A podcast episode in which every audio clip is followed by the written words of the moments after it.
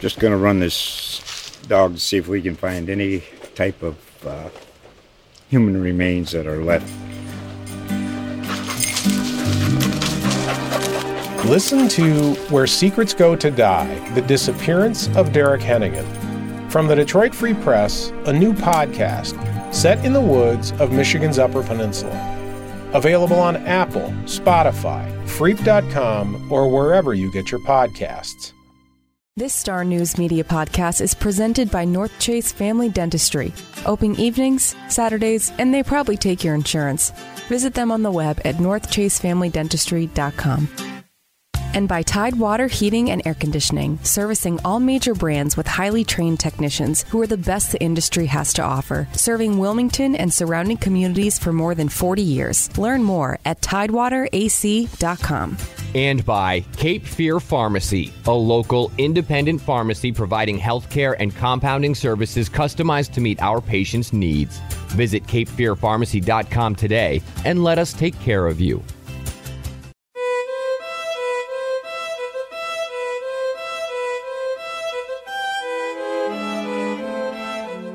If you've ever walked into a liquor store, it's possible that you've seen the likes of whiskey, rum, and gin referred to as spirits. Now, you might be asking yourself, why do the distilled alcoholic beverages we consume share a word with what we commonly think of as ghostly entities? Well, the answer to that is about as muddled as a mojito. Some believe it can be traced back to the Middle East, where the word is derived from al ghul, a term typically applied to alchemists and their habit for distilling medical elixirs. Through this process, the resulting elixir would have been considered the spirit of the original ingredients used. Others tie it to a more religious connotation related to the Holy Spirit, where the word spirit is synonymous with life. In this sense, alcohol imbues one with life in a way. Some just get a rowdier dose than others.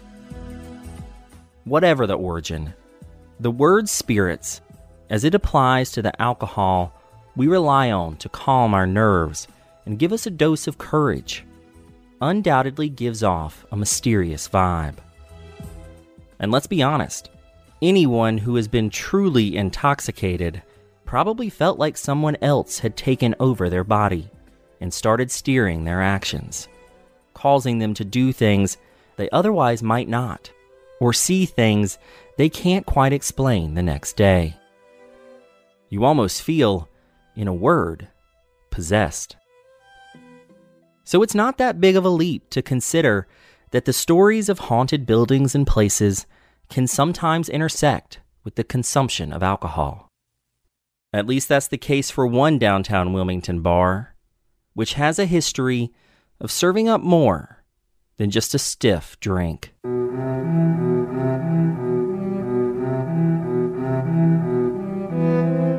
This is Cape Fear Unearthed, the podcast exploring the persisting legends, historical oddities, and landmark stories of southeastern North Carolina. As always, I'm your host, Hunter Ingram, and I'm a reporter with the Star News here in Wilmington. This week on the show, we're closing out our special series, A Cape Fear Unearthed Halloween, with the story of a subterranean bar in downtown Wilmington that is as rich in history as it is in unexplained events. Lula's a pub is a popular destination for locals, and tourists are bound to pass by its door if they spend enough time walking Wilmington's streets. Located on the south side of downtown, Lula's is tucked away in, or rather underneath, a historic building, the stories of which only further inform the ghostly tales that have come to percolate within its walls. With our Halloween series, we don't want to forget the history that sits at the core of all of our tales, no matter how spooky they may be. So, in this episode, I'm going to give you a bit of both the known history of the building that houses this bar, and then the legend that sends a chill up the spines of its patrons. As always, I'll share with you this story as it has been passed down through history and told through legend. And fair warning, this story relies heavily on legend. But as is tradition with our Halloween series, we won't have a guest, just our tale. So sit back, settle in, and maybe grab yourself a pint for another installment of a Cape Fear Unearthed Halloween as we pour one out for the haunted legend of Lula's Pub.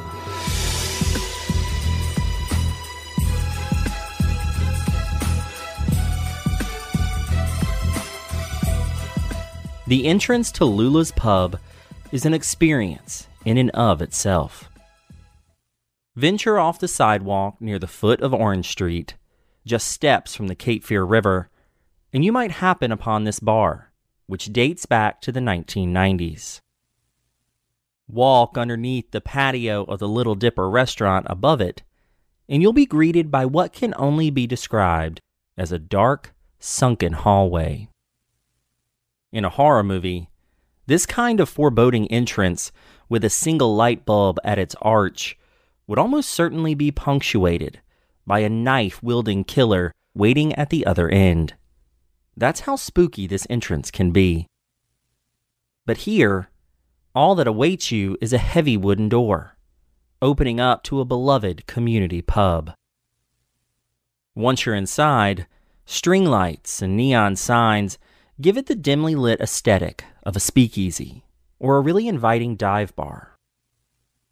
Add in the few tables up against the walls, a bar backed with a mirror, and a foosball table, and that's about all there is to this hideaway destination. It really just looks like any other small town bar, except for its walls, which are made of big slabs of stone.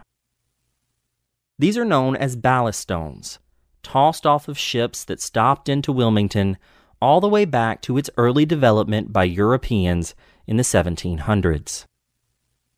As ships made their journey to the port, to pick up exports like tar, turpentine, and timber, the empty cargo load had to be weighed down, or the vessel may overturn due to its buoyancy in the water.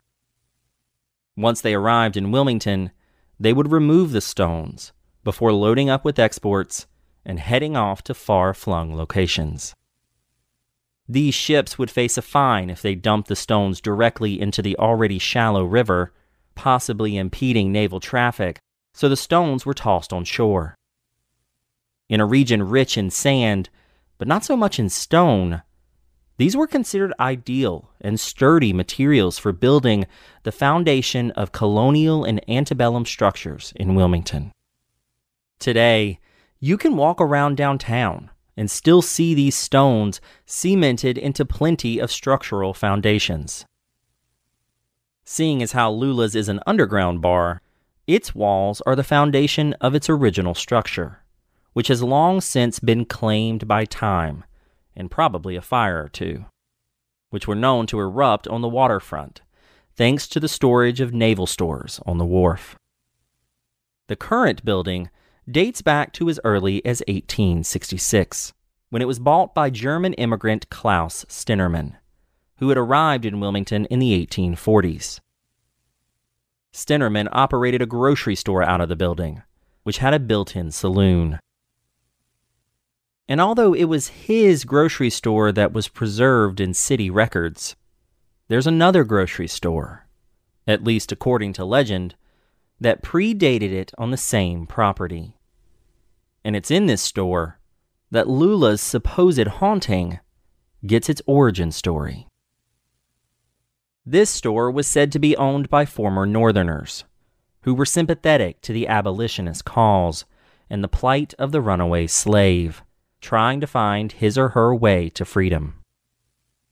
Their efforts were said to be aided by the narrow tunnel that ran underneath their store, which you may remember as one of the tunnels we discussed in one of our earliest episodes on Jacob's Run.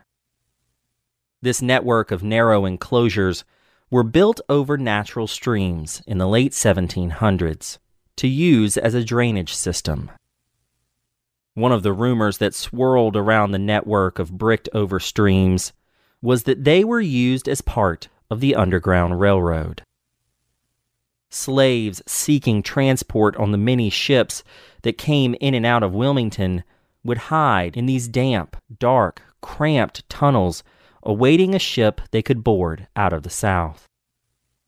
Although historians have never found evidence to substantiate those claims, maybe even the rumors of this possible path to freedom were enough to attract a man named Cooter to the general store at the corner of 3rd and Orange Streets on one of his many attempts to escape through Wilmington. Cooter was a slave on a plantation about 60 miles outside of town, and he had a habit of trying to break free of the chains of servitude. Or at least that's how legend tells it. The name of the plantation is never part of the story, nor is its exact location. It's just referred to as a general plantation, with enough enslaved labor that his absence wasn't noticed all that much until he was captured and brought back. Nineteen times he did this, each time making his way to Wilmington to try and find someone, anyone, willing to help him stow away on a ship. Mick Sherwood, the current co owner of Lula's, often tells the story of Cooter to those guests interested in the supernatural. But he's upfront with them about the fact that this story he tells has been told to him by someone who had it told to them which is a roundabout way of saying that it's been filtered down through history. Its details shaven off a little bit more each time it's told. But a few hallmarks of the story have survived decades of recitation. One of them being that Cooter was caught and brought back to his owner's plantation every time he escaped. But it wasn't because he was careless. Quite the opposite, in fact. He was actually known to be very deliberate and methodical about his movements while trying to escape, opting for slow and steady rather than fast and noisy. He would hug the banks of the river as he made his way to Wilmington, keeping his head down and avoiding any sudden movements in the water. But he also had a fatal flaw. He had a hard time saying no when it came time to help other slaves try to escape their own situations. Some versions of the story say he even gave up on finding a spot on an outbound ship for himself in favor of securing passage for others. Other variations of his story say it was these people who he picked up along the way that foiled his attempts at being stealth and called attention to themselves. In other words, Cooter was a good guy, but in the era of slavery, a kind heart didn't do one much good in his situation. After nearly two dozen escape attempts, Cooter's overseer finally caught wind of his repeated efforts, likely after checking back on his receipt books for all the times he paid off bounty hunters to bring him back. With an ego almost certainly bruised by not catching on sooner, this man decided to make an example of Cooter. On the final time he was returned to the plantation, the man brought all the enslaved workers together and told Cooter that if he wanted his freedom so badly, he could have it, because paying to have him brought back each time was becoming way too costly. So the man presented Cooter with his freedom papers and told him to sign on the dotted line. But just as he earned his freedom, the overseer signaled two henchmen to grab Cooter and hold him down as he proceeded to saw off his feet at the ankle. After he was done, the man menacingly told Cooter and all those forced to watch that he was now free to go anywhere he pleased, if only he could get up and walk. Cooter was taken in by his former fellow slaves and nursed back to health as much as he could be. In time, he was able to move around, and with makeshift crutches tucked underneath his arms, he began the long walk to Wilmington. It's said that he wanted to be in Wilmington so badly because he saw that he could do some good here, ushering slaves to freedom along the river. Now you may be asking yourself, why is this man's name Cooter? Well, Mick said that the nickname came courtesy of a Native American man that Cooter met after he settled in Wilmington. What their relationship was is unknown, but it was at least friendly enough in time that he gave Cooter his name, an American Indian word for turtle, given because Cooter's heightened habit of awareness often saw him poke his head out and look around before advancing to his next stop. Like so many slaves, Cooter's real name is not known. After reaching Wilmington, he managed to find adequate medical care and even established a relationship with the general store owners, who legend has it were helping slaves hide and then escape through the tunnel underneath their business. Today, the access they had to that tunnel is walled off as part of that dark entrance I told you about in Tallulah's. When he's telling people the story of Cooter, Mick even bangs on the wall to show them how hollow it sounds, as if there's an empty space behind it. In Wilmington, Cooter could finally do what he had come to see as his ultimate purpose in life to help save his people from the cruelty of slavery. But it wasn't just anyone that he was helping emancipate. Cooter would return to his former plantation home at least three times, each time sneaking out a few enslaved workers and taking them to Wilmington, where he had made enough connections to have safe passage waiting for them. But it wouldn't be long before his former owner caught wind of his workforce being siphoned off. After asking around, he found out that Cooter had been seen on the plantation in recent weeks, and he wasn't pleased.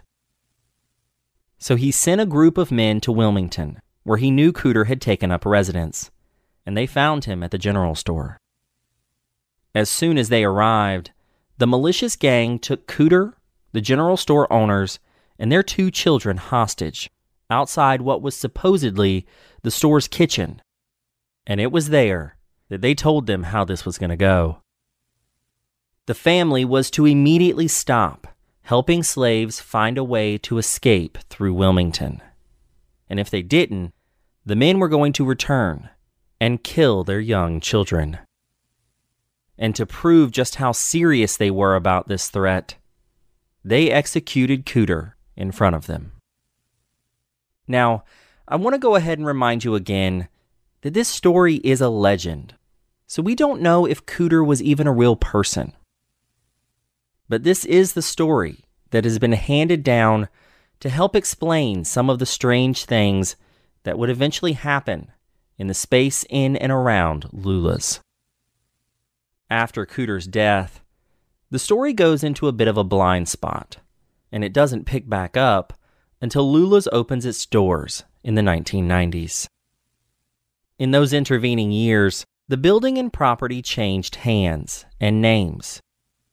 City records show that by 1901, the address belonged to J.W.H. Fuchs, a shoe merchant who is said to have operated a grocery store and saloon on the property, just like Stemmerman did in the late 1800s. According to the Wilmington Tours app, by local historians Beverly Tetterton and Dan Camacho, candy was made in the building as well from 1934 to 1947. And they say it was possibly made in the basement that is now Lula's. Starting in the 1940s, the entire property went through a revolving door of restaurants, including the Rhodes Meat Market, Stemmerman's Restaurant, and Mint Juleps nightclub. Lula's opened in the early 1990s in the basement space, and Mick bought it from its originating owners in March 2000, quickly inheriting the stories of Cooter that he had already heard as a patron. He said the previous owner learned of the legend after sensing some sort of presence on the property and calling what amounted to a seance to try and communicate with whatever was hanging on to the place. To help facilitate this otherworldly conversation, a few people gathered in Lula's one night and asked the spirit to reveal its name. To do so, they covered the walls in post its, with a name written on each one. They told the spirit to knock the incorrect names off the wall, leaving only its name hanging. Mick was told that over a few hours post its would fall to the ground, with only one, reading Cooter, still hanging. Whether you choose to believe this unorthodox method is up to you, but it was from that encounter that the legend of Cooter was born. Supposedly linked to stories of a former slave killed after trying to smuggle himself or others out of Wilmington. For what it's worth, I haven't seen any of these stories when they aren't already linked to Lula's. When he tells this story, Mick has a habit of reminding you that he doesn't really believe in ghosts. But even he'll admit that the one significant encounter he's had at Lula's is hard to explain away. It happened in the first few years of owning the bar, when he and his business partner loaned out some plates from the former restaurant upstairs to a group of men hosting a St. Patrick's Day party at their own restaurant on the other side of town. The men brought the loaned dishes back one night, and Mick asked them to help him lug them back up to the kitchen, which was vacant at the time. After he made his way up the staircase, he pushed the key into the deadbolt and opened the door. But as soon as he did, the door slammed back in his face. He was stunned, and he wasn't really sure what just happened, but in his mind he started to rationalize it. Had a gust of wind blowing through the empty building pushed back on the door? Was there a kickback mechanism on it that he wasn't aware of? He wasn't really sure what to think, so he grabbed the handle and tried to push it open again but he couldn't because the deadbolt had somehow been re engaged. Again, he was confused, but he reinserted the key to unlock it a second time and only turned it about halfway before something fought against him and flipped it back into the locked position. Mick said his first instinct wasn't to think of this as a ghost, but rather that someone very human was on the other side of the door, standing there waiting to defend themselves. Maybe they were squatting in the empty building and had been startled by their late night visit. At this point, the group of men carrying crates of plates had retreated a few steps in disbelief. And then that's when they hear what Mick described as a seemingly bottomless supply of silverware and plates crashing down, as if knocked off a table by someone rushing past it.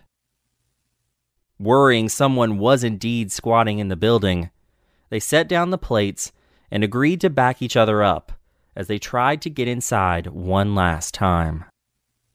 So Mick inserted the key, and the door opened without resistance. Once inside, they saw that the space was pitch black and silent. Nothing moved or out of place. There was no silverware spilled out on the floors or plates broken into pieces. In fact, there were no plates or silverware anywhere to be found. There was no sign of anything they had just heard, or anyone they may have just interacted with. The only thing out of sorts was the feeling Mick still remembers the second he walked through the door. He said he felt like he was stepping through the ether, an eerie sense of being disassociated with one's own plane of existence. Although he has no way of explaining what happened, Mick certainly has a theory. On the way up to the kitchen that night, he not only remembered that it was outside of this space that Cooter was supposedly executed, But he also recalled a conversation with his partner, who had warned him earlier that day that the men returning the plates were known for being racially insensitive. They had a habit of telling racist jokes at a poker night that he had attended a few nights prior. Mick was not a fan of this behavior, but it hadn't really stuck out to him until this strange encounter. Had Cooter been behind that door, unwilling to let these men into the property he's been bound to for more than a century at this point? Had he picked up on Mick's internalized realization of who these men were and what kind of prejudices they held? That seems to be the best explanation that Mick can come up with for that frightening night. One that has never happened again. Though it should be noted, those men never came back either. If that was all that happened at Lula's, maybe they could write it off as a fluke. But guests of the bar have long had their own strange encounters. Many of them involve a patron or two sitting at the bar on an otherwise empty night when they all of a sudden see or feel something passing by them in the mirror that hangs behind the bar. They feel the light breeze of a person walking past them and turn around to see it couldn't be possible because no one else was there. Mick experienced this himself a few times when he was just a patron of the bar, but he laughed it off as a side effect of the alcohol in his hand. At Lula's, it's almost a badge of honor to have such an experience. It's a sign of true patronage for its long-time dedicated customers. But as with any ghost story, there are plenty of variations to Cooter's tale. The book Ghost of Old Wilmington claims that Cooter actually hid in the tunnel adjacent to Lula's on one of his many escape attempts, but was discovered by the search party sent out by his owner. To punish him, they took an axe to his feet right then and there and left him to bleed out in the tunnel, which he ultimately did. The ghost tours and haunted pub crawls that come through Lula's also claim that they've had more encounters with a whole host of supposed spirits. They claim mysterious shadows have been seen in the back corner of the bar, where the wall is said to butt up against that tunnel. They also claim that doors have creaked open on their own, and at least one jukebox started spinning records unprompted. Mick said that he can't corroborate any of those stories about the bar that he's owned for two decades this year.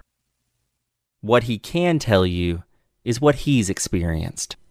And for some, that's more than enough to believe that there's someone or something still lingering on the property.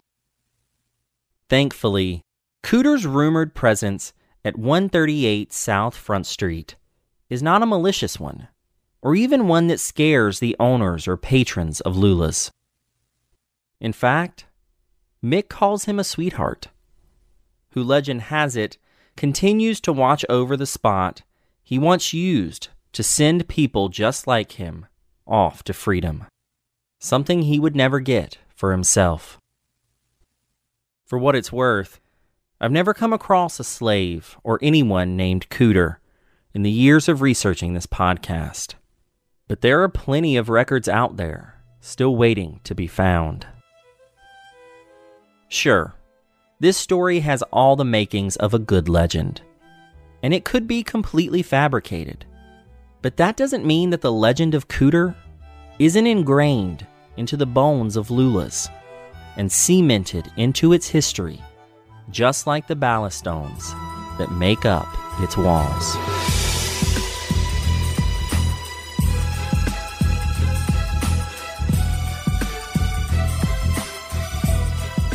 That's it for this episode of A Cape Fear Unearthed Halloween and our look at the supposed haunting of Lula's Pub. Thank you so much for joining me. I want to wish everyone a happy Halloween and a reminder to please be safe no matter how you choose to celebrate this year. Until our next episode, please make sure that you're a member of our Facebook group, where listeners can ask questions about our episodes and share their own memories of the region's history. In that group, I post extra content for each of our episodes and all of my coverage of local history for the Star News. You can find that group by searching Cape Fear Unearthed on Facebook. If you have episode ideas or questions about the show, you can email me directly at capefearunearthed at gmail.com. As always, you can get a list of all the books, articles, and resources used in researching this podcast in the show notes of each episode. Cape Fear Unearthed was written, edited, and hosted by me, Hunter Ingram. You can find more of my work at starnewsonline.com or by following me on Twitter at Hunter underscore Wesley.